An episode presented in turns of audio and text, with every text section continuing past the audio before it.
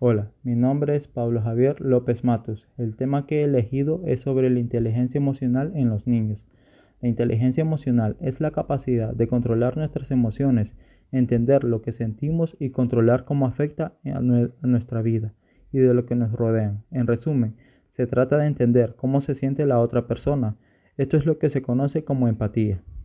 Es fundamental autoevaluarse para entender el tipo de sentimiento que tenemos en un momento determinado para así poder controlarlo y resolver conflictos. El objetivo de la inteligencia emocional es adquirir un completo conocimiento de nuestras propias emociones y saber gestionarlas de manera adecuada. Pero, ¿cómo enseñamos a un niño la inteligencia emocional? Inconscientemente, tanto madres como padres queremos proteger o calmar a nuestros hijos, enseñándole qué son las emociones, y al mismo tiempo aprenden a controlarlas. Otro modo de enseñarlo es hablando con ellos sobre cómo les ha ido en su día a día, resumiendo lo acontecido, indistintamente si ha sido bueno o malo.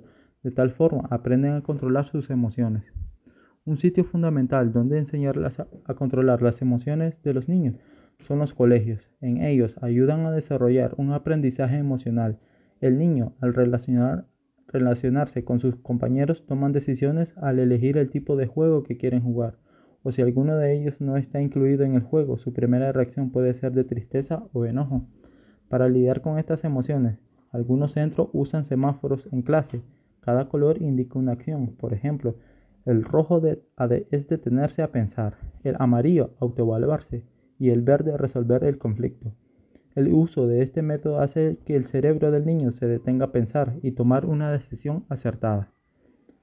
Pero las emociones pueden generar conflictos si no se trabajan adecuadamente. Si un niño en su casa ve frecuentemente peleas, esto le provoca un desequilibrio emocional, lo que le afecta directamente a su comportamiento. En la, may- en la mayoría de, de las ocasiones genera una respuesta violenta, mal humor y desgana por hacer cualquier tipo de actividad. Por otra parte, si el niño aprende a controlar estas emociones, podrá aprender a concentrarse y mejo- mejorar no solo académicamente. Resumiendo, la inteligencia emocional destaca lo mejor de cada persona.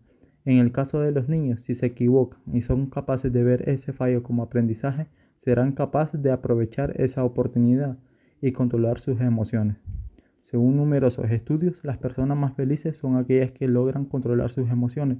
Por ello, el colegio es la base de una buena educación y formación, ya que se aprenden modelos de comportamiento y servirán en un futuro para integrarse en la sociedad.